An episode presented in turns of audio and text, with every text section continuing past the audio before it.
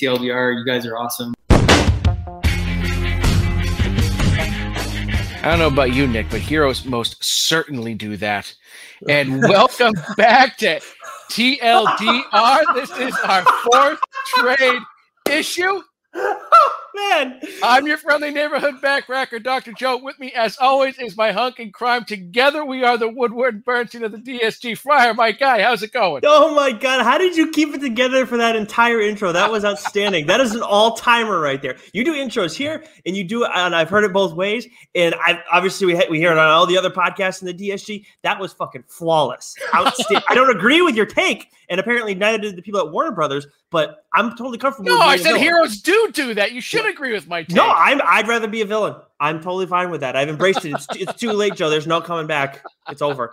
It's over. But I, I'll tell you what. That, that seeing all the comic writers debate this whole thing. I mean, Snyder's gotten in on it, and I've seen others as well. I love it. Why not? Like it's just it's just stupid shit. Who cares? And I would tend to have agreed initially that yeah, heroes do do that, but I mean, I, I'm at a point of no return. So I, I could I was I was fucking flabbergasted because you know you, you check out where it's what's trending what what trending what's trending and you know I see I see. Batman and then I see like Tom Taylor uh had a great tweet. He was like checks trending checks to see why Batman's trending. And back to writing Nightwing or something like that. It was it was hilarious. And then just seeing everyone else chirp in I mean it's just like we knew, you know, if anyone who's ever watched a Harley Quinn, you know, cartoon knows it's off the walls. oh yeah, And the fact that not only did they, you know, was that a bridge too far for them, but then for them to DC to come out with that written statement and just it's that phrase should be on their fucking like, you know, on their letterhead. Mhm. Heroes don't do that. What fucking what an asinine statement. Like who the fuck wrote that? Like it's just it's perfect. Like We got to put it on a T-shirt. We- We, got to we got to put that. Yes. Heroes, don't do that, and confirmed villain. yes. Those are those are the two. new new TLDR shirts. I think we'll have to uh, we'll have to do something there because that just absolutely outrageous. oh man, it was just it was just too funny. I, I was you know talking to my wife and she was just she was she was laughing her ass off. It was just it's just one of those iconic moments that, that you just kind of look back on like hey remember that time that DC got pissed off you know that you know yes. Batman you know uh, you know uh, yeah. Hey, honestly, if a parent is letting their kid, like a young kid, watch the Harley Quinn show, then that's, that's, on fucking them. parent yeah. Hey, thank you. Taking the words right out of my mouth. That's on them. Like seriously, like, you can totally have people who like Batman and are okay with seeing him do something like that, and then you can have the kids where they don't watch it. It's fine. nobody who's watching that show would bat two eyelashes at that scene, A right? thousand percent. Right. It, it, I believe it's TVMA, right? Isn't that on the on the what whatever it is or Yeah, TV it's on, whatever? it's on HBO like, now. You know what you're getting if you're Yeah. getting HBO. don't you, ah, yeah. It's a di- this is a different argument for a different day, but it was so fucking hilarious, Nick. Yes, today is more a day of celebration for you and I because we had another guest on the show, and you guys can go listen to that, whether you're watching us live or you're listening to, to this episode on the audio channel. Um, but we had Axel Alonso on from AWA, of course, the former editor in chief over at Marvel, and he was a senior editor at Vertigo Comics during the, the Preacher run and everything. He's the guy that had to deal with it. That story was outstanding. Talking about Deadpool and his role in bringing that character back to um, like the, the prominence that it's at now. He, I know Ryan Reynolds has done a ton, but Axel clearly did a lot before, uh, you know, way before Ryan Reynolds became the character. But then, of course, all the stuff with AWA. Yeah. I'm going to be talking about an AWA book today, but that was he just did an awesome job. Uh, he was it was an awesome conversation uh, with him. It was just it was so much fun. Yeah, it was it was one of my favorites because it was it was the first time that we've talked to someone who wasn't a writer. Yeah, you know and and so like getting that perspective of what you know you know his process in determining what you, what he thinks should be you know what what should be either published or what what kind of content that he wants to bring to AWA and I mean he broke my heart a little bit when he said he you know he didn't like Lord of the Rings Oh yeah, and, and it- like, and "Oh." Star Wars too. Yeah, yeah, and Spider Man, right? Like he just, you know, but I, you know, it's you can tell that AWA has his fingerprints all over it because he Mhm. talked about the things that he likes: noir, crime stories, you know, offbeat, original, and and that's what AWA, uh, you know, brings to the table, and that's you know part of the reason why I've really uh, you've been enjoying their book so much and why they've sort of been flying up the rankings for me. And so that was a great that was a great talk, uh, great interview. So if you if you haven't yet. Uh, head on over iTunes, Spotify, right, Geeks Worldwide, wherever you know you get your podcast, and give that one a listen because that was just I couldn't wait for it to drop today so I could re-listen to it again. It was just absolutely fantastic. And seriously, you're he's a he's a titan in the industry. I mean, we've yeah. had we've had some some pretty big ass names on yeah. here, but uh, Axel is like the imprint he has left on the business is chances are if you've read it and you've loved it, he's he's dealt with it in some way. Yeah, I mean, and, and you know what you bring up too, Joe, how he's like he's he's in love with the medium and he's in love with the you know then the stories yeah. what they are what they're about not their plot what they're about and, and even when he talked about preachers it's a little thing for everybody if you haven't listened to the interview yet but he talked about how it's still a superhero story like yeah at these different elements, it's still in there. And I just thought that was really interesting how it's like we love it because it's not, it's, it's a comic book, but it's so different from all the superhero stuff. It's like, no, there's still, but when you boil it all down, it still kind of is that. So it's just yeah. amazing how he view, he looks at it all. And um, yeah, I mean, I've enjoyed every interview we've done so far, but that one was uh, was definitely different from the rest we've done for sure. Yeah, it was it was fantastic, and yes. uh, you know, and then and then and that's coming off a great interview that we had with Sean Lewis the week before, an emotional interview that we had with Sean Lewis the week before. So, mm-hmm. uh, so so good shit uh, all around uh, with the Friar Side chats.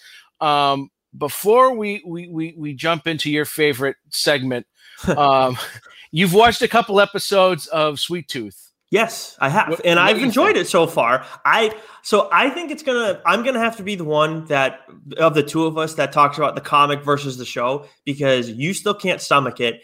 I've enjoyed the first two episodes. Lauren and I have been watching, and she's liked it too.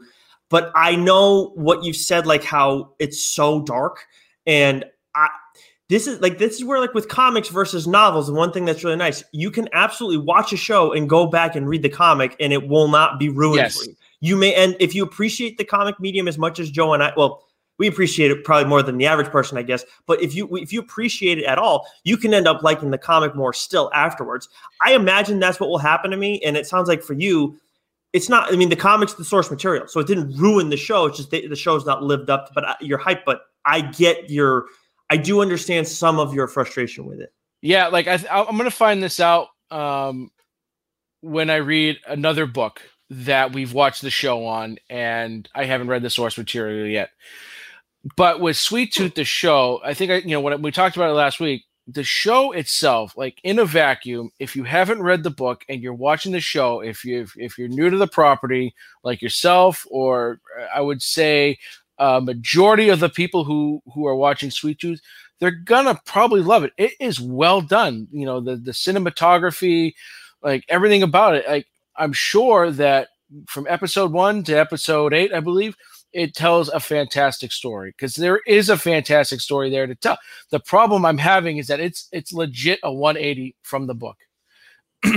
Which is and listening, frustrating as all hell it is because listening to uh, to Dork, to you know Keith and Davey talk about it, because again, they're watching the show. They didn't read the book. They liked it very much. There's no surprise there. But when they started talking about some of the plot points and some of the characters and how and and, and knowing how it is in the book versus the show, I'm out. I can't. I can't do it. It's going to take me a long time uh, before I even consider, and and that's just because I'm being stubborn Mm-hmm. And I loved the book so much that it's going to take me probably a lot longer to separate the two than uh, I realized.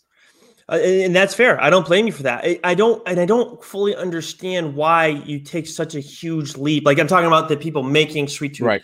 Why they take make such a huge leap? Because I think I told you I was listening to Lemire do an interview elsewhere, and I think he was involved in some capacity, but he wasn't like I don't know if he was writing stuff or if he was overseeing things, if he was a producer. I know he was on set for like the what was it, the pilot for it. So okay, but I don't know I don't know how, how much he did outside of that. So yeah. it's like it's I, I get making changes, but I don't like it's just sometimes you go too far, and when it's a complete 180, that doesn't make sense. Like with, they changed with, everything. They changed in, everything. With Invincible, they changed a little bit of it, and it was a little bit unsettling for me at times. But still, it, in a vacuum, it was really good, and for the most part, it respected the source material. And I understand making changes um, along the way, absolutely. But with this, like, it doesn't it doesn't make any sense. Like it's. Yeah It, but it's good though at the end. Like unlike uh, I was actually Lauren and I were rewatching Wolverine Origins, and as I'm going through some stuff with her and talking about hey, because I've always looked at that movie as like in a vacuum, yeah, like I like Hugh Jackman, I like how he portrays the character, I like how you know uh, uh, Liev Schreiber plays Sabretooth. But then as I'm rewatching it, it's like, but this is wrong. That like I know certain things yeah. are wrong. But then I start going further, and it's like, oh, that's wrong, and that's wrong. It's like, holy crap, this yeah. is like this is this is no way. Like this this is actually completely unacceptable. Now, like in yeah. a vacuum, it's fine. It's just like a mindless action movie. But when you know so like when you look at when you it's really break it down, it's like what the fuck is going on?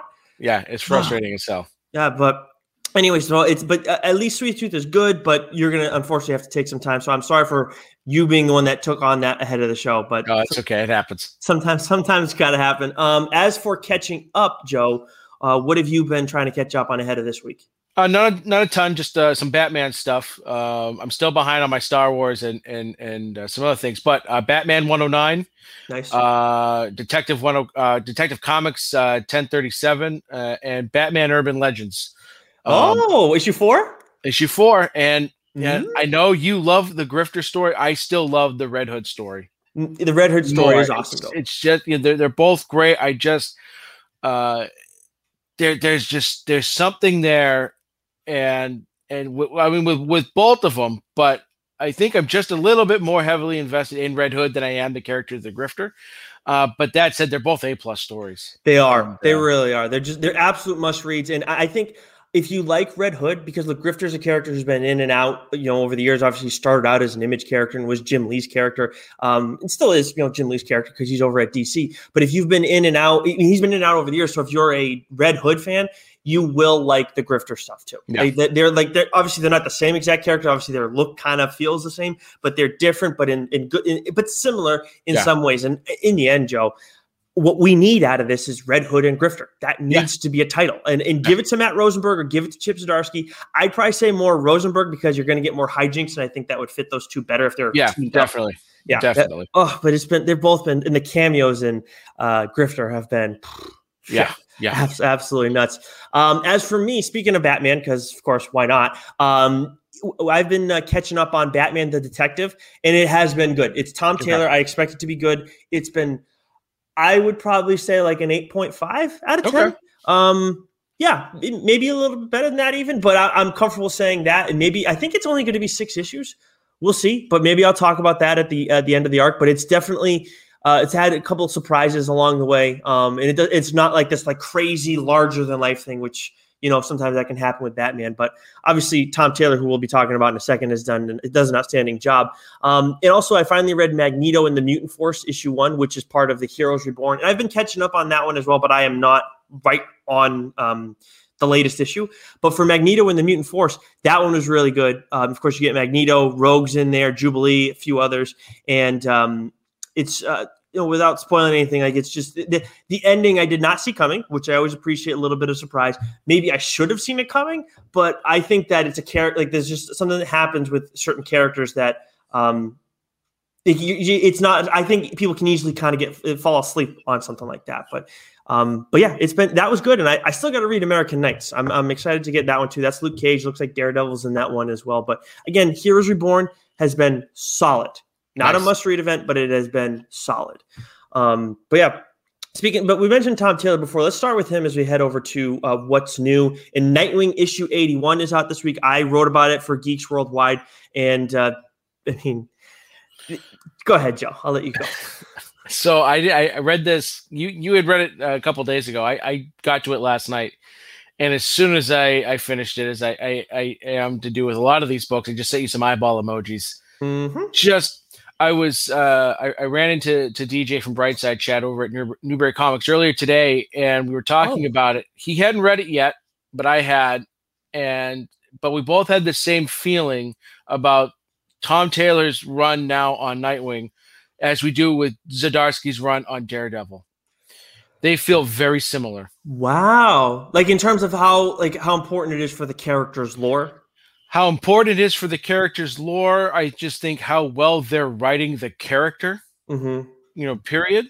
You know what Zdarsky has done with Daredevil. Like I've said many times, he's he's grounded him. He's he's grounded that entire universe. There, there there's a lot of just you know uh, internal stuff that the character you know is dealing with. I mean, you're always going to have that with Daredevil, but now seeing how Taylor's approached Nightwing, it's got a very f- similar vibe.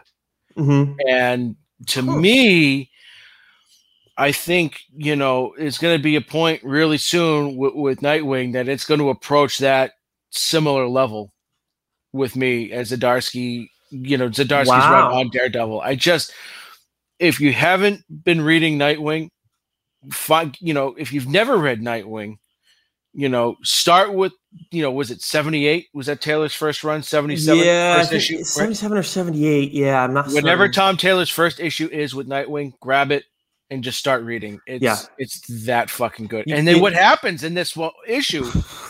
Oh fuck, man. Yeah, I was not ready for that shit whatsoever. My, I Yeah. was, I li- was like, I think I don't, I was by myself, and I was like, oh shit, when I saw that. I I just, it's one of those things you just, did- you know, you haven't, like, we can tell you, we can warn you, like, there's a surprise at the end. You will have no fucking way of knowing, like, what it is. Like, Uh-uh. you, you won't be able to figure it out. But yeah, this has been must read stuff. And I know we had somebody reach out to us over on Instagram at TLDR underscore pod.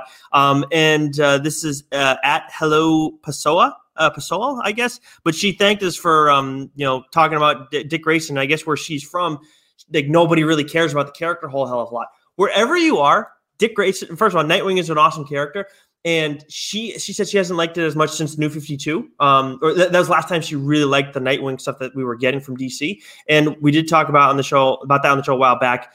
It's been um, I really enjoyed that. I did like Benjamin Percy's run with the character, but between Benjamin Percy and Tom Taylor, you know, not not ideal. And I but I think Tom Taylor stuff is the best stuff, the best Nightwing stuff. Like it's the book of the week for me. it might be Hands the best. It might be the best stuff we've been get like we're getting from on the character ever. It's it's like it, I I absolutely love it. It is it is such a it's an easy read. It's like Yeah. good, it's got a good tempo and you get the right mix of action and like internal stuff. It's just I I love it. So I And. I- we get more bite wing, more bite wing. yes, I recommend this book to absolutely anybody. This is one of those books, thousand percent. Um, we got to find a way to get Tom Taylor at some point because Yes. like we got to talk. I mean, he's done a t- lot of other stuff. Um, but like I know, like Seven Secrets is another book that he has that's out this week too, and that's been uh, great. But anyways, uh, as for the other stuff from DC, there's Legends of the Dark Knight issue two, Supergirl, Wonder Woman of tomorrow. I'm sorry, Woman of Tomorrow issue one. I thought Wonder Girl was supposed to come out this week, but we didn't get those um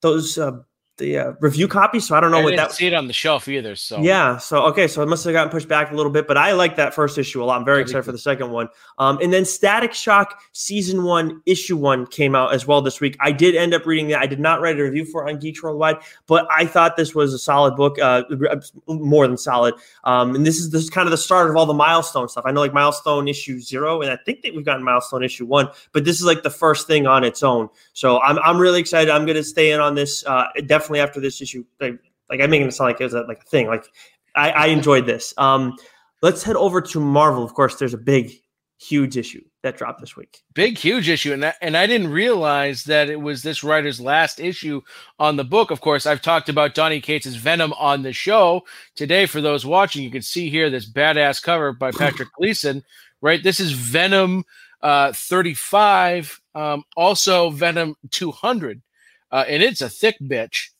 um Wait, now and- Gleason is the one who did the Spider-Man cover, right? In the Carnage cover. yes That dude Yep. has got to be rolling in the dough. like I said, now. he's he's one of my favorite, you know, cover artists right now. He's because so, th- some of those covers have just been iconic. But you know, I didn't realize that this was Donny Cates' last issue, and he's he's moving over to uh, Hulk, I believe, and Mhm. um, which all right, gonna have to give. I think we both said this on Twitter. Gonna have to, you know, I know, don't. Yeah, I don't give a care. little pixie poo to Hulk. You know, I cannot say that I necessarily care for this character. Yet I am to give it a shot because Donny Cates, and his, I mean, his like uh, his brand is he's just the dude's on fire right now because he's got God's Country just got opted for was it a movie or a show Movie. and then Yep. a movie and then he and then of course he's got um crossover that's been killing it and then he did an awesome job with Venom and all the stuff with um oh Yeah, God, his Venom verse has been fantastic. what was the what was the event with no why am I drawing a blank uh, King in Black King of and Black. then, and then and then now he's got. I'll, I'm actually going to absolutely going to give Hulk a shot under under Yeah. his watch. Um, as for the rest of stuff from Marvel, we have the Captain America annual. Um, let's see, Star Wars 14, which Joe you are reading. Uh, Planet Size X Men issue one, which is apparently this is supposed to be a big, huge deal. So uh, if you've been out on the X Men stuff, this might be something worth picking up. Everybody, it's um, it, it, uh, that's all. That's how they've been advertising it a ton. Um, we have Alien Four, Demon Days, Mariko issue one, which neither of us are necessarily particularly interested in, but still something that uh, I don't know who it's exactly for, and I got a strong feeling it's not us, but it's the first issue. So Is whatever. Mirka Andolfo the writer on that one? I I don't know. don't think so, but go ahead and check that while I go through these last few. Uh, we have Heroes Reborn 7. Again, it's been solid. Uh, then we have X Corp issue 2 and Heroes Reborn Weapon X and Final Flight issue 1, which I am definitely going to be picking that one up as well. Uh, we head over to Dark Horse Joe. Um, It was Peach Momoko, by the way. That's what I got mixed up. Peach Momoko. Oh, okay. Gotcha. Uh, Uh, for, for Dark Horse, what do we got this week? Uh, Dark Horse, we have Rangers of the Divide number two. I read the first issue. Uh, I enjoyed it. Uh, enjoyed it enough that I, I definitely um, haven't had a chance to read it yet uh, today, but um, totally planning on uh, reading that one. And then um, from Aftershock, Hmm. uh, this is one I want to get my hands on. I'm going to have to get it, get it digitally because I couldn't find it at Newbury Comics. But uh, Seven Swords number one. Oh, okay. Yeah. I think we talked about that on our on our solicit. and I know we got another one coming up. Is that is that next week? No, we got a couple weeks till our till our July solicit. Yeah. But yeah, this was um, I think this is one of those that caught my eye. And Aftershock's been putting out some pretty damn good stuff. Bunny Mask, that was um that was Aftershock, right? Yeah. I didn't talk about that in catching up because I read that right after the show last week. Oh. Right, I didn't talk about it at all. Holy shit, that was so good. Oh man, that shit's so fucked up. And I and just so everybody knows, it looks like I'm going to be able to. Hold, Joe's going to have to hold off on that one because he's going Yeah. to be the nice guy for once. So I can talk about that one on here. Well, yeah, Oh. because I fucked up, right? I started reading Good Asian. maybe, maybe, yeah, maybe, but still. Um, by the way, you can take. Uh, you can also. I meant to tell you, you can take Trigger Keaton too. I looked at the art for that one. I hadn't seen it. Not Yeah. for me. Not for me. So okay. you can go ahead and give that one a shot if you want to. But oh, was that uh was that good? Oh my god. Um nightmares for sure, nightmare fuel. Uh we head over to AWA and we have Resistance Uprising issue three. Of course, that I'm sorry, uh, yeah, Resistance. Uh, seeing Resonant down later for Vault, that's the, fi- the final issue of that is also out as well. But Joe talked about Resistance a while back. Resonant is a book that you've also talked about on here Yeah. from Vault. Uh, Image has been the biggest one for us. Actually, before I jump on Image, IDW has uh, Usagi Yojimbo issue 20. Of course, Joe talked about that on here as well. But Joe, Image, why don't you roll through what we got coming out? Uh, what's out this week from them? Uh, so time before time number two. This is one where um, I'm very. I've heard very good things. Uh, I, I I've got a bit of a backlog here, so I need to Oh. go back up and catch the first one. But I've heard great things about time before time. So number two came out today. Um, we both uh, read the Silver Coin. Yes, number three? so okay, I loved the first issue. I loved the second issue. The third one I thought was solid, but left a little bit to be desired. See, I, I was thinking about it today. Yeah, I would I would agree because it was it was on a really great pace, and then just ended like really fast. Mm-hmm. right Yep. and, and, and i wanted like it was building it was building it was building and then it was just sort of like a boom kind of ending so Yeah, i would maybe go two one three is how i would sort of rank them I think that's fair. uh, for me. So but silver coin and uh, i can't remember who wrote this particular issue uh, but next next month is jeff lemire's issue.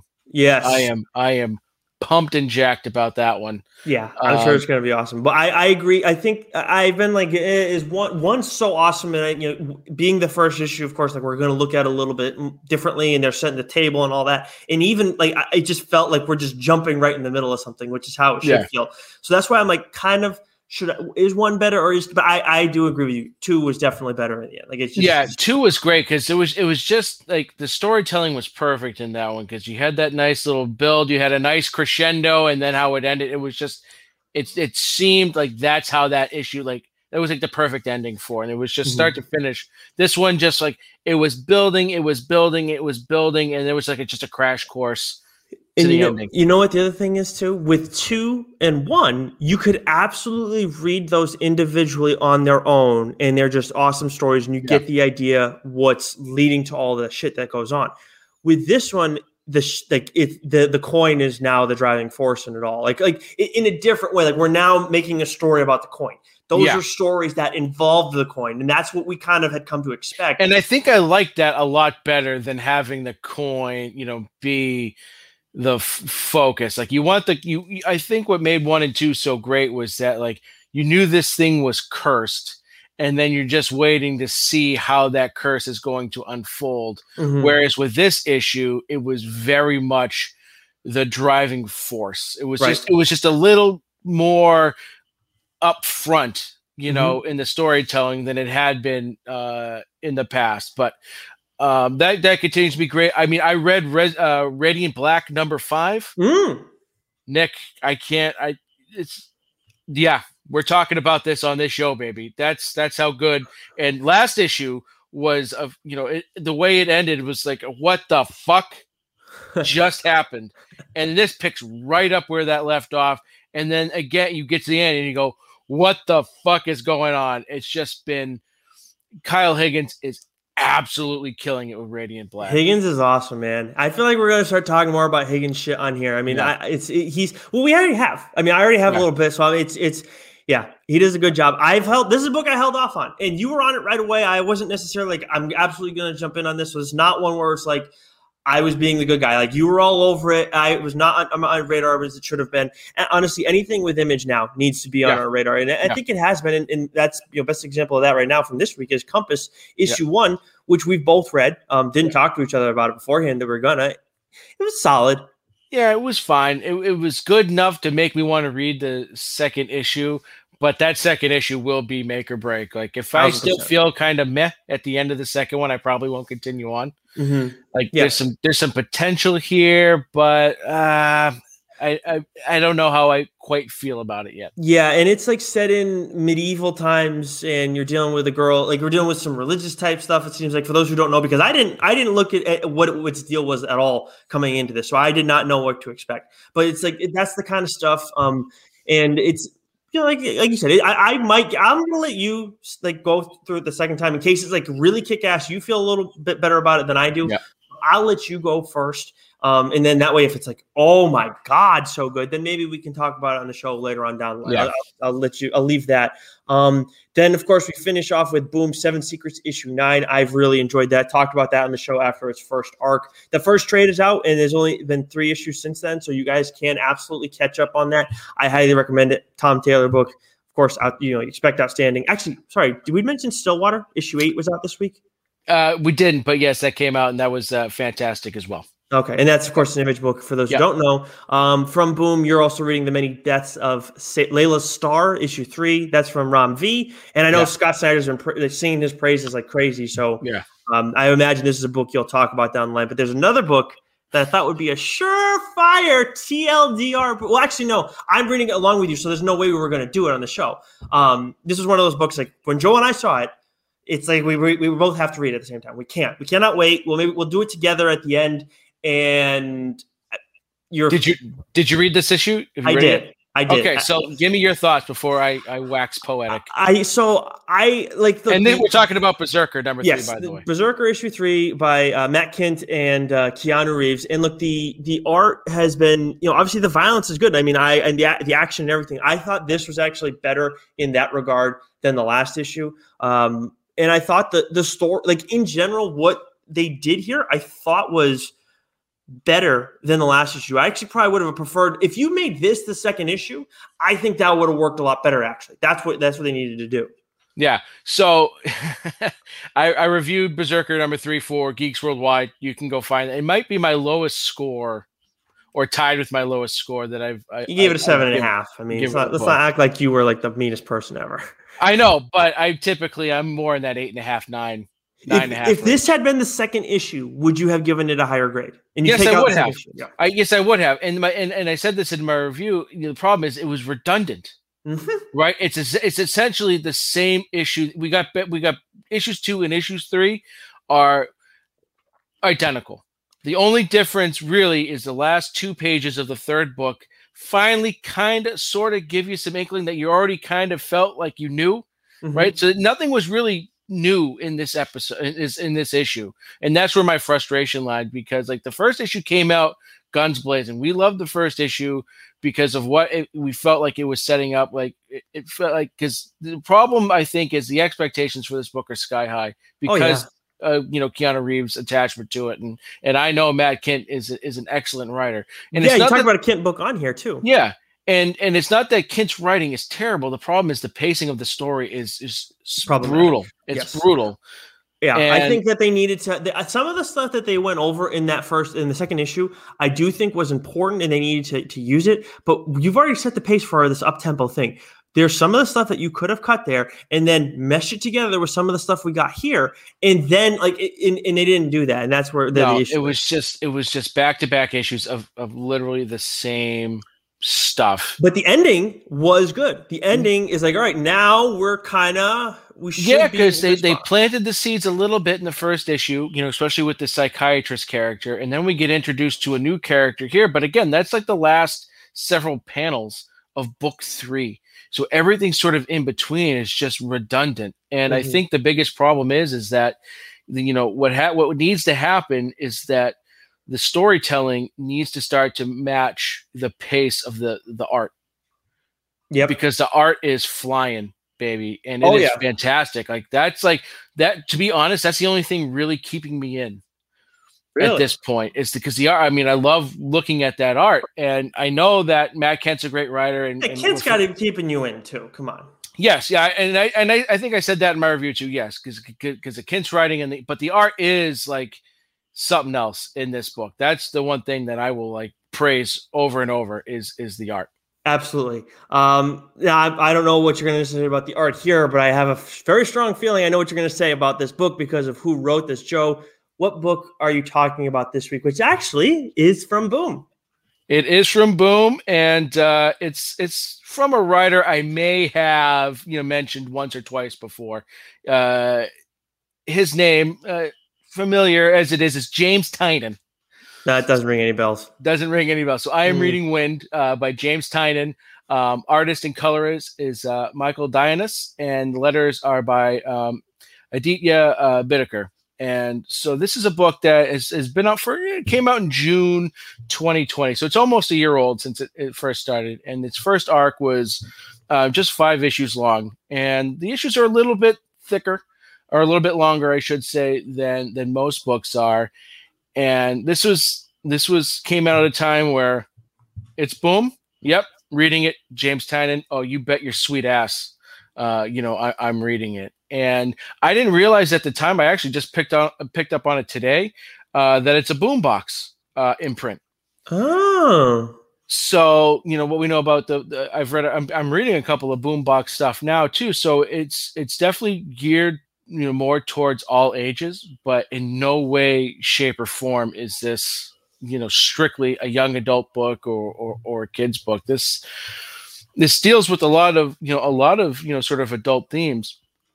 And it's just been an absolute joy to read. And i remember when i finished it up i thought that was it. I didn't realize that you know uh, there was going to be more to it. And then you know uh, as the last issue uh, had come out tynion had put out a tweet you know, uh, or I think it was actually at the end of the at the very end of the book. It said, you know, returning in however you know wh- whenever. So okay. it was absolutely I was absolutely stoked when when I read that. So um, quick- I'll tell you what. This before you go into the synopsis, when I saw the the spelling on it, just when the little difference, like, huh, yeah. What led to that? I'm actually like, you got me. Like, it's funny how the like little things can get yeah. us interested. And then I see like, there's isn't there a line going through the Y in yeah. in Wynd? Yeah, so like that that too. It's like, huh. I wonder what that's all about too. Just yeah, it's little yeah. things little things and and and the art too like you mentioned earlier the art in this has been fantastic but mm. uh, the synopsis Magical heritage is punishable by death in Pipetown. So a young boy named Wynd must keep his true identity and his pointy ears a secret from everyone, even if it means he'll never have the normal life he wants.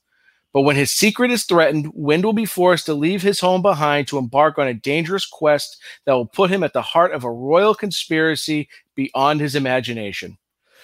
Now on the run with Oakley, Thorn, and Yorick, Wynd will have to embrace the magic within himself if he wants to save them from shocking dangers that await. Okay. So it I, is, I don't know why, but when I hear Pipe Town, I just like uh, Yeah, your mind goes in the gutter. I just think is that adjacent to Pants Tent City? I just, I, I don't, yeah, Pants Tent City, uh, Heroesville. They're Yeah. all right next to each other. villain. Yeah, vil- yeah, yeah, Villainville, right? Yep. Uh, so you know, as I said, the you know the, the first volume is out, and actually issue seven came. You know, so the second issue, the second arc came out last week, but the the first um, volume collects issues one through five, and this I like that. Yeah, th- th- this is you know I don't read a uh, you know a ton of fantasy stories. Um, you know, there's a couple, uh, and I've been reading coincidentally a little bit more lately, but this this is you know first and foremost it's a it's a fantasy story it's an adventure story but it's also about sort of persecution and self-discovery like i said like this is you know a young adult centered book but it's great literally great for all ages and is is more adult you know when you read about the themes than you'd realize. And what tynion does really well with this book is he he talks about some of these themes you know persecution hatred uh, sexual identity you know in a way where like you could have you know kids read this book they would they wouldn't bat an eyelash it's it's it's he he does a really good job of of, of writing about these themes and and and having them done in such a way that is not like you know ooh ah i don't you know is is this you know it's just it all flows It's so never too much. Exactly, exactly, and it's it's honest. There, there there's there's an honest and an honesty and an innocence about the way he you know he writes this character Wynd and and the story in general, and and and even with some of those those larger themes, just the the first arc in and of itself is is really exciting to read. Uh, it's a it's a great journey. It, it gives you the sense of sort of you know like any good fantasy book, you know, sort of you know borrows from the Lord of the Rings, where you've got that fellowship and then the fellowship gets broken up and then they Mm. get back together right so you, so you, get a bit of that uh, with this but you know it's it's a lot of fun to read and it, it there's a lot of suspense and and and exciting that- moments And that makes sense that he's able to build the suspense because this is a guy who loves doing horror writing. And Yeah. I, and I just I can't help but think like, oh, you know, he's done he's doing this kid's book. uh, Well, not sorry, all ages book, but definitely something that's very you know um, Uh, uh, kids can absolutely go and read this and they, and enjoy it. And I, I can't help but think like you know, Colin. We the first time we had him on, it was to talk about bite size, which is more Yeah. for kids, and that was over at AWA. Which as we read more AWA stuff, it's like I cannot believe they put out kids stuff. Like I know that Yeah. that, that uh, uh, you know Axel talked about stuff for everybody. We're not just a specific imprint on like horror or whatever. But anyways, like my, my thing is more like people who write these horror books can also write a good kids book too, and it's I just find that very interesting. yeah i mean he he does suspense very well. We, we've seen it you know with department of truth. We've seen it with you know something is killing the children. Hell we see it with batman. He, he creates you know a, a great level of suspense there. And so he, he just does such a great job of, of of of building it. It's not just boom boom like jump scare kind of suspense it's it's it's a slow build you kind of you kind of see it come but when it comes and it, it, it hits you you still kind of feel it, even though you know it's it's palpable. It, it- it's still there. And, and and another thing, Tynion doesn't shy away from ever is sexuality. You know, there's a gay character in Department of Truth, right? There's a there's Wynd. Um, he's a very he's a very naive, a very exuberant, uh, you know, character, and and and you know he, you know he has a love interest that is you know within this fellowship, you know that you know he's you know very much just in love, you know, with Thorn, who I'll, I'll talk about in a moment, and and how those two, you know, bond and, and their relationship throughout this book. Like he doesn't shy away from it, and whether it's an adult book or, or an all ages book, he's he's able to do it in a way that just it's the way it should be. It's it, it's just it's just natural. It's just two people caring for each other, you know. Yeah, and I mean, and that's part of who that's part of who Tynion is too. So it Yeah. makes perfect sense that he's able to talk about these things, and that's where Yeah. you need to have, and that's where like, you need to have a litany of different voices yes, in literature, and in whether you're talking about comics or prose. You just you, and, and prose, there's no issues with that, but comics, I feel like that's not necessarily always been the case. But you need to have different types of voices, and, and that and that that's beyond you know just your sexuality there's so much Yeah. else to that too but yeah it's it's and that's and that's where it's great that he's risen so much and hopefully he can help people who have you know not i guess different voices is more what i was looking for there like Yeah. he, different voices that he can help elevate them as well Yeah, and so he does. He does a you know he does a great job with his writing. You know, period. And and so uh, one of the great things about wynd one is the characters. There's a, there's a litany of characters, uh, and for the most part, they are compassionate, kind, you know, easy to root for characters. There's another character. He's a bit of a prick, but he goes through a journey of self discovery as well. I'll talk about that in a moment. And then, you know, obviously you have your main, you know, protagonist, uh, the bandaged man. Um, but he, you know, like I said, he builds suspense. There's a great cat and mouse element to this adventure of you know the group you know being chased by the bad guy and then what happens when you know everything sort of collides as you get towards the end of this first arc and you know it, it if if you're a fan of you know adventure, you're you're you're a fan of fantasy. This is just a really great book. The colors are nice and bright, uh, but when it gets a little dark, right, the artwork reflects that. You know, which is you know which is what you want. You know, when you're looking at art and, and, and books, you want it to sort of mirror the story a bit. And so, you know, as I as I as, I, as I mentioned before, you know, Wynd, you know, he's our our main character. He's got to be 12 13 14 15 you know somewhere in that you know that range and and and and and as i mentioned in the in the synopsis you know magic is punishable by death. People who perform magic or people who of course you know, are of magic right are are persecuted in this. And and you find out early on that Wynd is different. He's what's known as a weird blood oh. right? He's got these pointy ears which are kept hidden.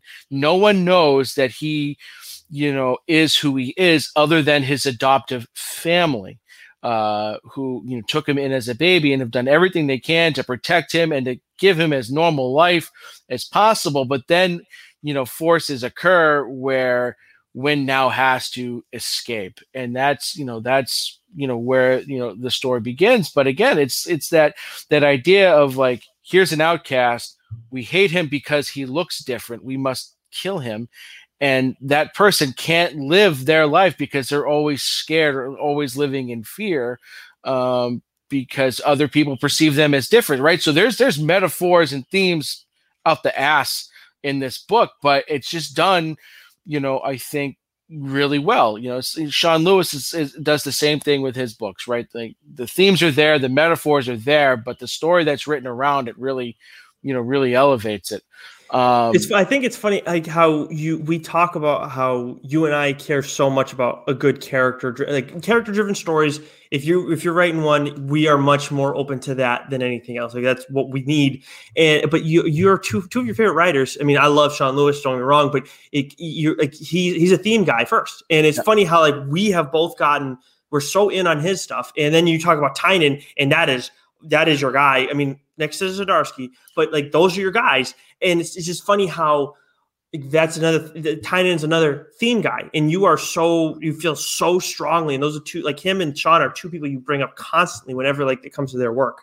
Yeah, and I think it's because you know they you, they they really get you thinking. It's more than just reading a comic book and being like, "Oh, that was badass." Like Berserker, you read it, okay, it's a mindless action film the art was badass okay and, and, and you get there's not much thinking that goes on with that. Mm-hmm. and, and and it's important to have those types of books because sometimes you just want to read or watch something that's mindless. But with, with lewis and and tynion and Zdarsky, you know, eh, you know snyder right these are guys that get you to think right? They're they're they're great writers in that they write great characters that you feel for that you root for or that you hate Mm-hmm. Um, but also they're able to then you know write those characters into stories that go, oh man. Well, it's, like when you look at like Die right with Kieron Gillen, and that's why this his book that's book is one of my favorites. And I you know I, and now looking at this last arc, I'm going to be a little extra critical. He has done so much where it's like this is all about the like, a, like we're focused so much on Ash and all this the internal stuff that's going on with him or her, however you technically want to look at it, uh, whatever world you're in like that to me is I think that's so interesting. That's just something that I like. That's why Red Hood for such a while. It's like all this internal shit with him. Yeah. What's going on there? And, and that's where I always find that interesting, even more so, where like that's pushing the plot along above all else. But when, when you're talking about the over, as much as theme can be about the you know what's going on with the character and internally, it's just I guess that type of theme is what we te- I specifically tend to be drawn to, and you always seem to. But with these guys, it's it's a little bit like they they kind of go outside of that uh, zone a little bit more, and still your absolute go tos. But anyways, continue, please. Yeah, yeah. I mean, it's just they're they're must reads for a reason, right? Because they're going to evoke something. I can't wait for King Spawn, man. Right. Oh, I know, I know. That's going to be that's going to be next level. But uh, so getting into some of the other characters are members of the Fellowship, if you will. There's Oakley, who is Wynd's best friend.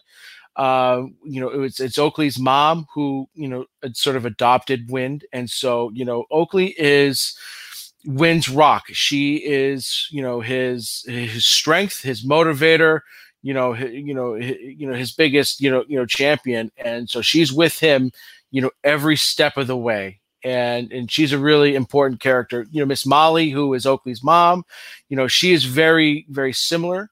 You know, she's a she's a champion. You know, she's a fighter, if you will, for for the you know, quote unquote, weird bloods, right? You know, she just you know she just wants everyone to to be free and and, and live, and and she is not a major character, but she's an important character. You know, when you read the first arc, you'll you'll see why. Mm. Um, and then you've got you know Prince Yorick and Prince Thorn. So the other aspect to this too is there's a great conspiracy element, you know, to this. So you know, Prince Yorick is the son of the king, obviously, and there's this you know conspiracy going on within you know who's going to you know succeed him you know what are the plans you know for pipe town and everything else. So there's that that that element to him and so yorick you know there's this there's this plan to you know get yorick to escape so that you know there's there's there's something else. There's some other gears other wheels that are in motion and it revolves around you know yorick you know fleeing you know the castle and and and joining up with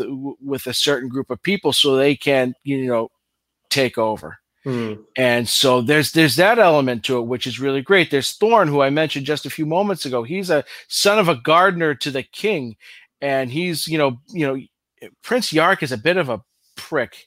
You know he's a snotty you know entitled spoiled kid who who really doesn't want to do his part for anything uh, and is sort of being forced to you know sort of you know or not being forced but like he has to sort of be dragged to do his you know what he needs to do.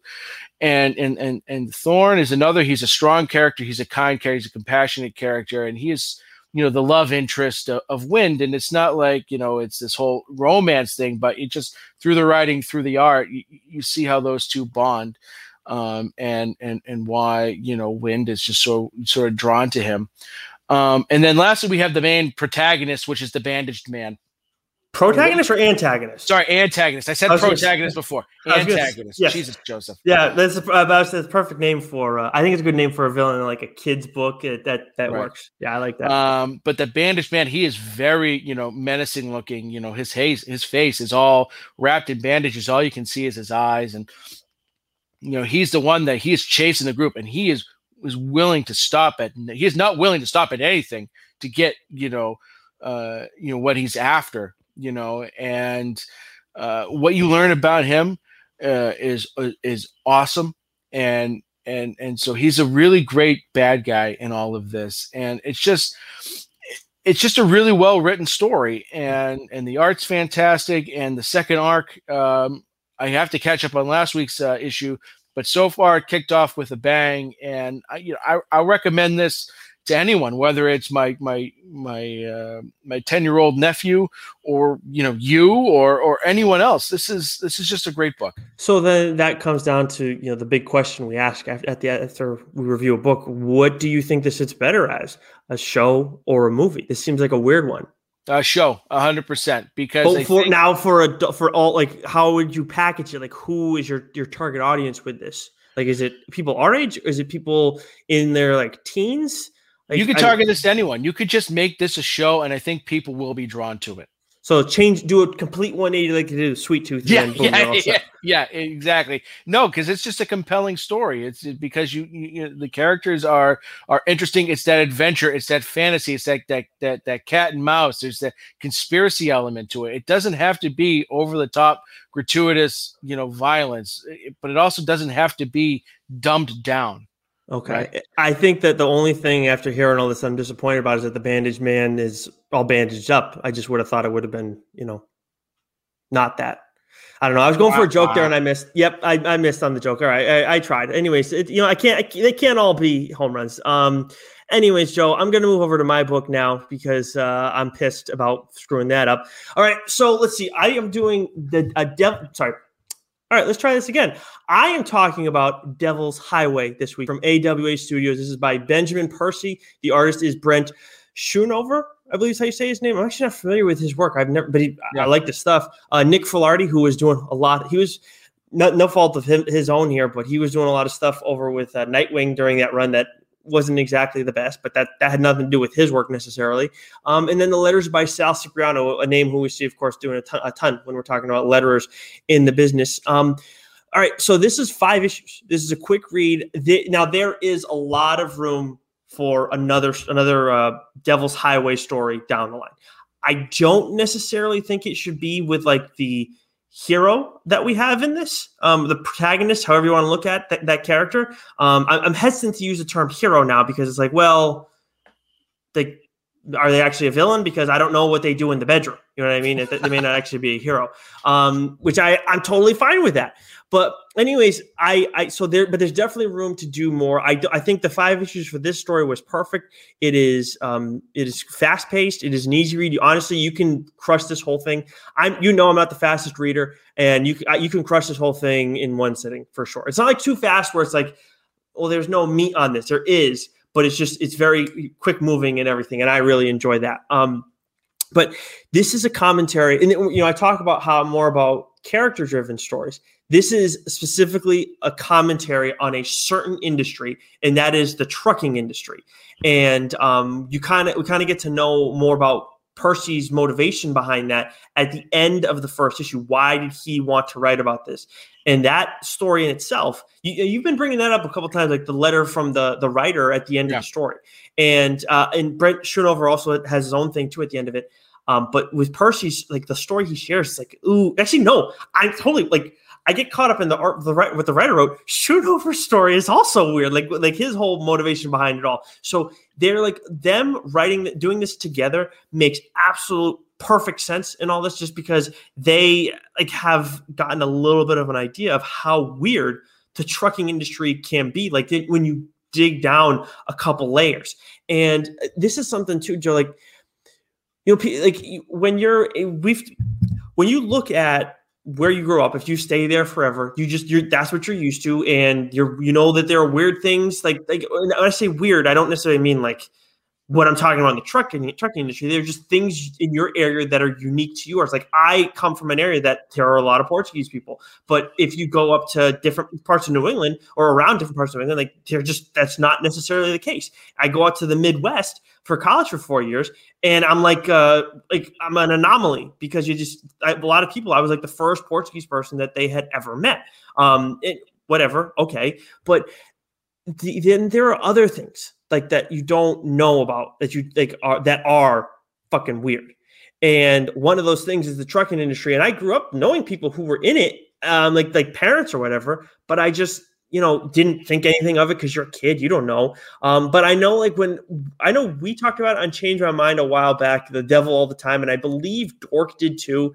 Um, I cannot remember who, who said it specifically, but I think it was West where he talked about how you don't want to see the um you don't want to know what goes on in middle America. All the stuff that happens in like these small towns. Well, the stuff that happens on like highways and at trucks in the middle of the country, ah, you don't want to know the shit that goes on there. And and that's and that's what this is all about. And I thought it, it, just makes you like it, once you, if you have a little bit of understanding of that because I didn't know about that till I went out to school out there, and it's just because I heard things from people, not because I encountered it in any way. But it's just like, yeah, there's some there's some weird shit that goes on, and that's exactly what this is all about. Is it a horror story or what kind of what kind of you know, what's the genre? It's a thriller. Thriller. Okay. Um, I mean, the, some of the stuff is horrific, but we're not dealing with like spirits or anything like that. There is some level of violence, but um, yeah, there are some people who will probably shake a little bit, but it's I would I would call it a thriller above all else. Um, and with and I will say there was a, I, there was one time I think it was a Quincy, Illinois. I went out there once um, to visit somebody for some reason, and um, like that's in the middle of Illinois. That is not Chicago. It is very different. Um, and I remember we ate at like a diner that was open at like two in the morning or something stupid like that. And looking back on it now, it's like, huh, this was there was probably a lot of weird stuff going on at like around where we were at that like at that diner. So like, you're not you're not a hero in the truck stop bathrooms, then I take it. Uh, I yeah, uh, well, uh, I guess no, I would be a hero in those truck stop bathtubs because I'm not doing those things that villains apparently do. So nice try, but uh, yeah, it was weird. Like I, I no, like weird reflecting on that after I read this uh, after I read this book.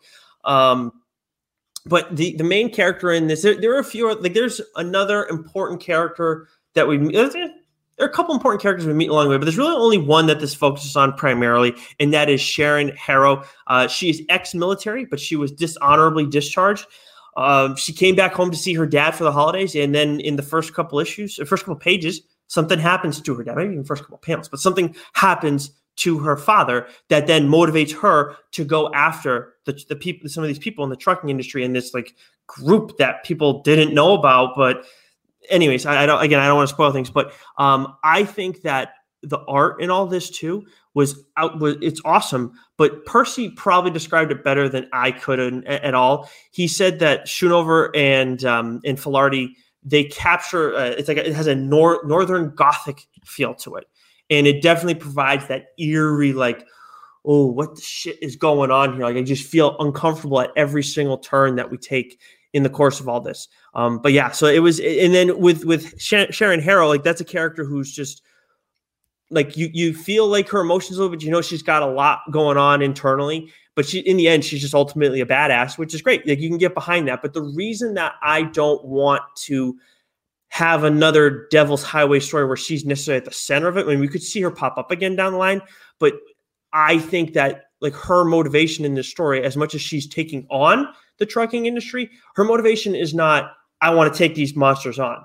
It's I need to like right what the wrong that happened before as best as I can. That's all. So, so her all she cares about is, is over. There are other characters in this story who could pop up on, on Devil's Highway if there is more from Ben Percy at some point down the line, which I absolutely would love to see that because this this is absolutely a story. Like again, it's a quick read, but give me like it, oh, the end at the ending. It's at the end of volume one. I'd love to see a volume two and give me somebody else who's dealing with this crazy like conspiratorial stuff that uh that's going on in Middle America. Sounds like this would be a great TV series. I think this absolutely, and honestly, you don't need another like another comic series to write this. You could just uh, keep going, right? Just make it, yeah. Yep, you could make it as like a like um. I think that was the only thing is that you know you can make this like into six episodes, this specific series into six episodes, but then you do season two again. Have it with different characters. There, there can be one character that ties it all together. I would totally be cool with that. But he not Sharon, uh, not Sharon Harrow. That's not that's not the person who needs to be at the center. Gotcha. Of all this. Yeah. Gotcha. But, but I, I absolutely recommend this one, and I know Percy's done some other stuff over at AWA, and maybe we'll one of us will talk about that book um, down the or books down the line here. But uh, yeah, but yeah Axel was big big on Ben Percy, and yes. he talked about you know uh, he, he, one of the things he said at the end of the interview. He's like, "Go read his books from AWA."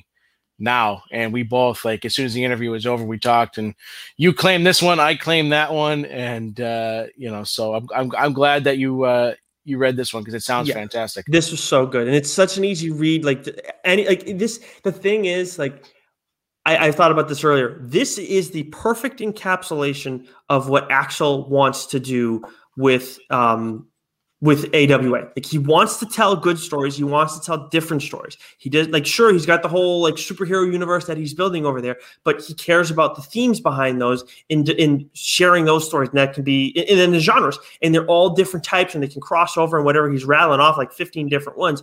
With this, this is absolutely a book where I'm like, if you're not into comics but you want a good story and like maybe you'd like to try comics do it. Go with Devil's awesome. Highway. You will enjoy it 100%. It is just it is a quality story at the end. Awesome.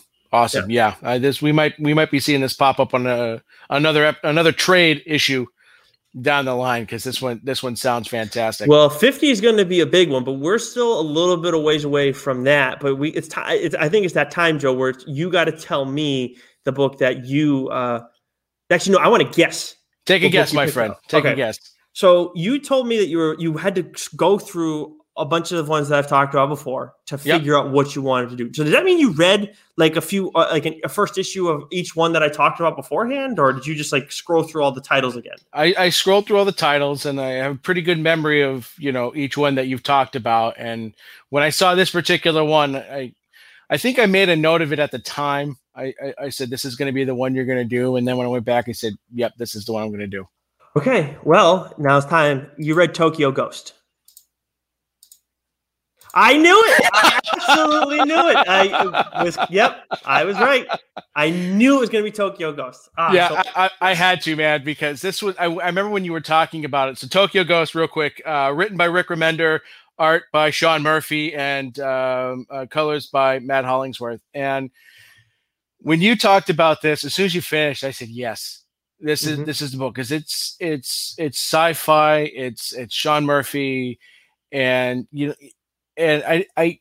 I remember, you know, when you were talking about it, you know, about you know the the addiction to technology, but when you when you read it, it's really next level. And and Murphy's art is absolutely, you know, outstanding in this. And I mean, you want to talk about themes, Nicholas? Like, holy shit, Mhm. right right themes out the ass you know uh, addiction you know codependency relationships you know and i just you know uh, debbie and um and um uh, Oh my God. not Uh, lead but uh well, I Lead mean, De- uh, Lead Led Dent. dent but Yeah. but you know Led Dent is Debbie Decay and Lead Dead. Right? Uh but anyway like those two i mean you want to talk about star-crossed you know lovers and one fighting for the other one. I mean with with, with Led you just want to jump through the pages and and strangle him Mhm. right at times because his his you want to talk about a dependency. You want to talk about an addiction right his his you know the, the the grasp that technology has on him is just maddening and i mean that speaks to where we are now that's the other thing right i mean Mhm. who amongst us doesn't have their fucking phone in their face you know 24 7 nick we're in front of a fucking screen right now right Yes, i we have people watching us right now, and if you're listening Yeah. to us on audio, you're Right. probably listening to us at least through your phone, if not on your phone. and this book was written what six year five six years ago right Mm-hmm. and shit then wasn't nearly you know what it is now in terms No. of you know our dependency and the prevalency uh, uh, of everything Ahead of its So- time. ahead of its time and so you know again from a thematic you know standpoint this really like again it, it evokes everything you want you know it, it makes you sad it makes you happy it makes you angry there's there's suspense built in there you know and we'll, we'll say time and time again like murphy's art is so different from most of the stuff that we we see and it's also graphic man Oh yeah. right there's there's there's titties It's- and dongs all over the oh, place Oh yeah, there's a lot of know? dongs. Yep, there's Right? a lot of it, and I'll tell you what, like that, he just. It's supposed to be like this neo future, right? But in a lot of ways, it's also supposed to be. It's just like a rancid place.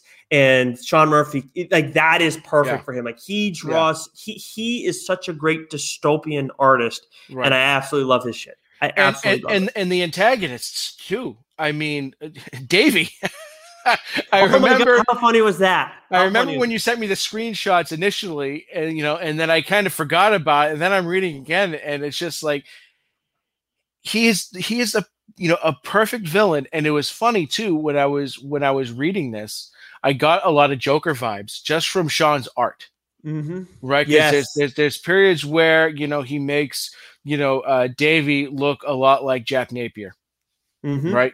Uh, except you know, Davy's got all you know all this tech stuff, but he was such a great villain.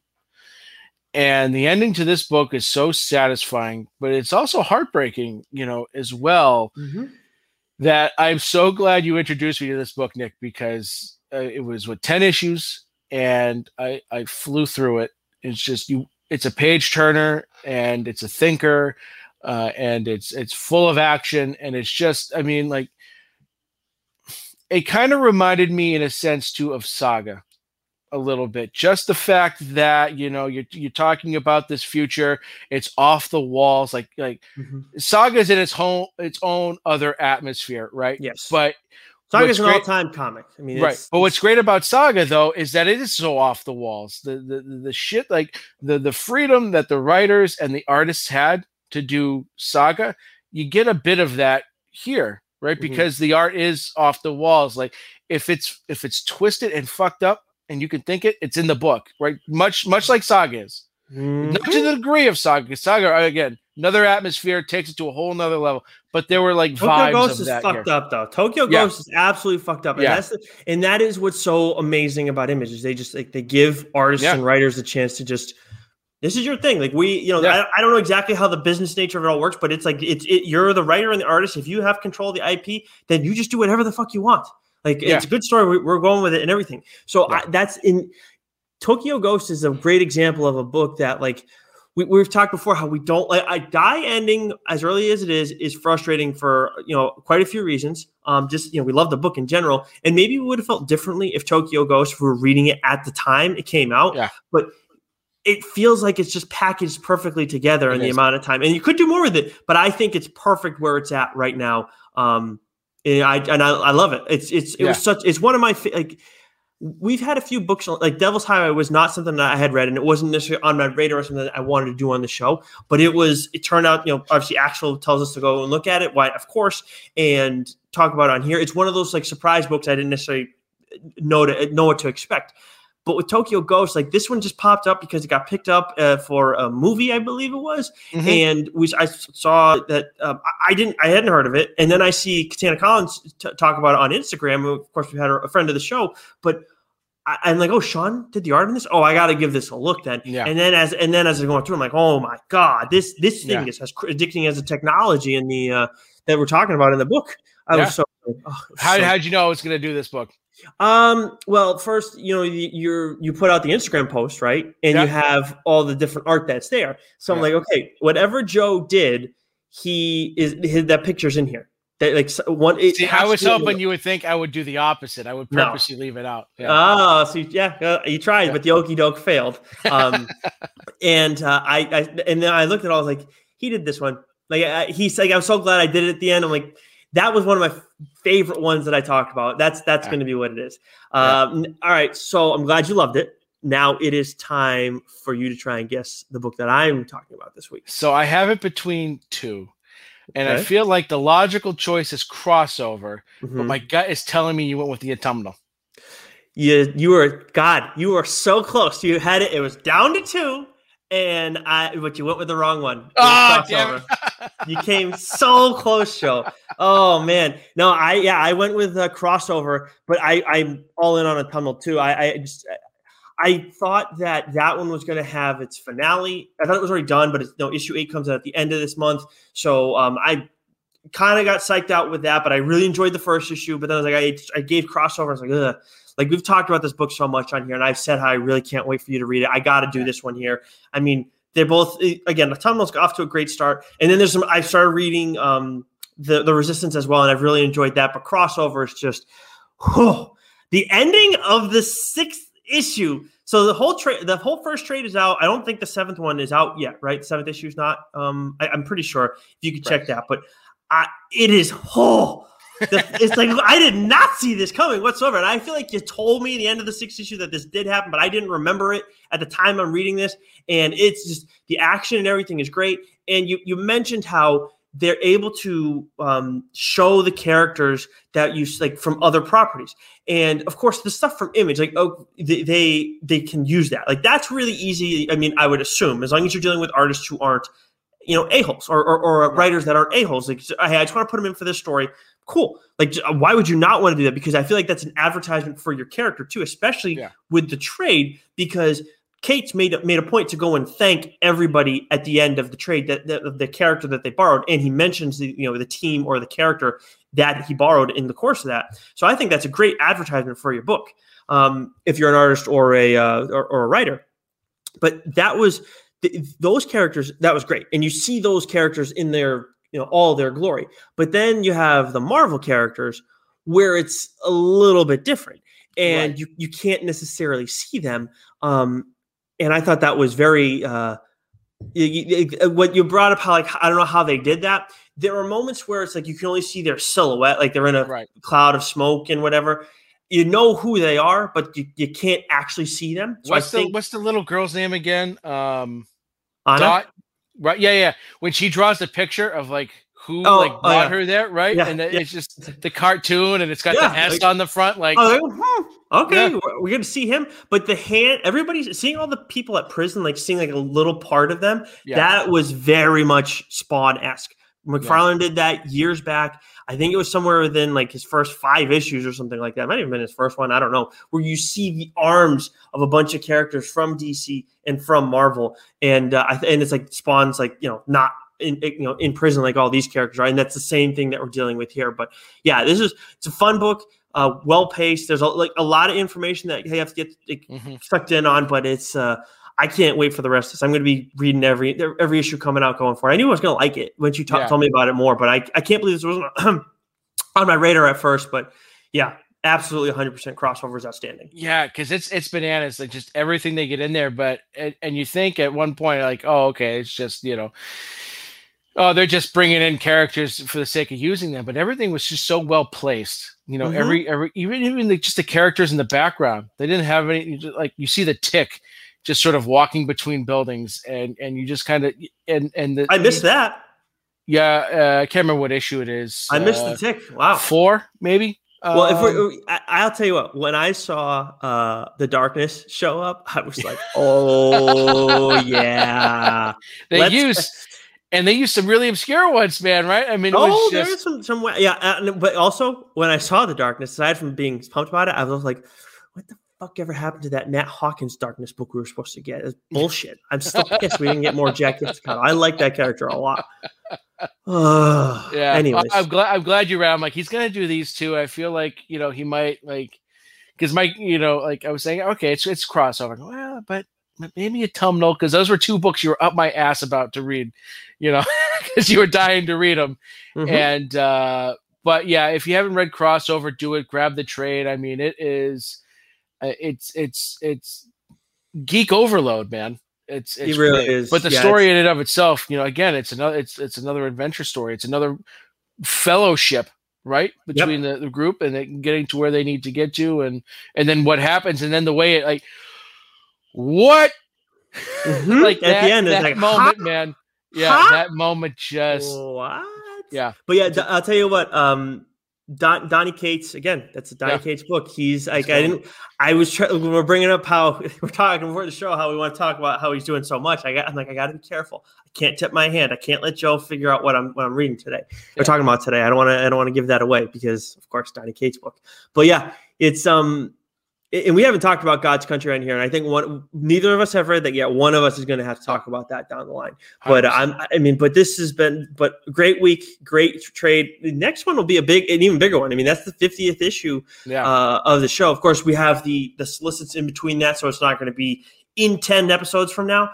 But uh, I'm, I'm, you know, I, I'm trying to figure out exactly what I want to do for that one because it's like it's a big one. So, It's maybe one. and we're, yeah. we're we're closing in on a year. We are closing in on years. We got to Right. figure out how to celebrate all of Yeah. that accordingly, um, Yeah. because that's not, all, none of those are small feats for us. But uh, we'll we'll use that. Maybe we'll use that as time to reflect. Um, Yeah. We'll, we'll see. We'll we'll figure, we'll figure something out for for all you listeners out there. But we appreciate everybody uh, as always, and of course you can catch Joe also on Twitch um, at BackCrackah, and uh, of course you have I've heard it both ways this week. You guys are doing is it season two episode thirteen? It is. Yep. Lights, camera, Homicidio. One of my favorites. Homicidio. Okay. Uh, Does that mean you get to kill Billy at the end of the episode? Because if not, I will happily appear with you. Um, no, I'm going to take this no. All right. All right. Until then, until next time, Doc, stay sexy. You know it.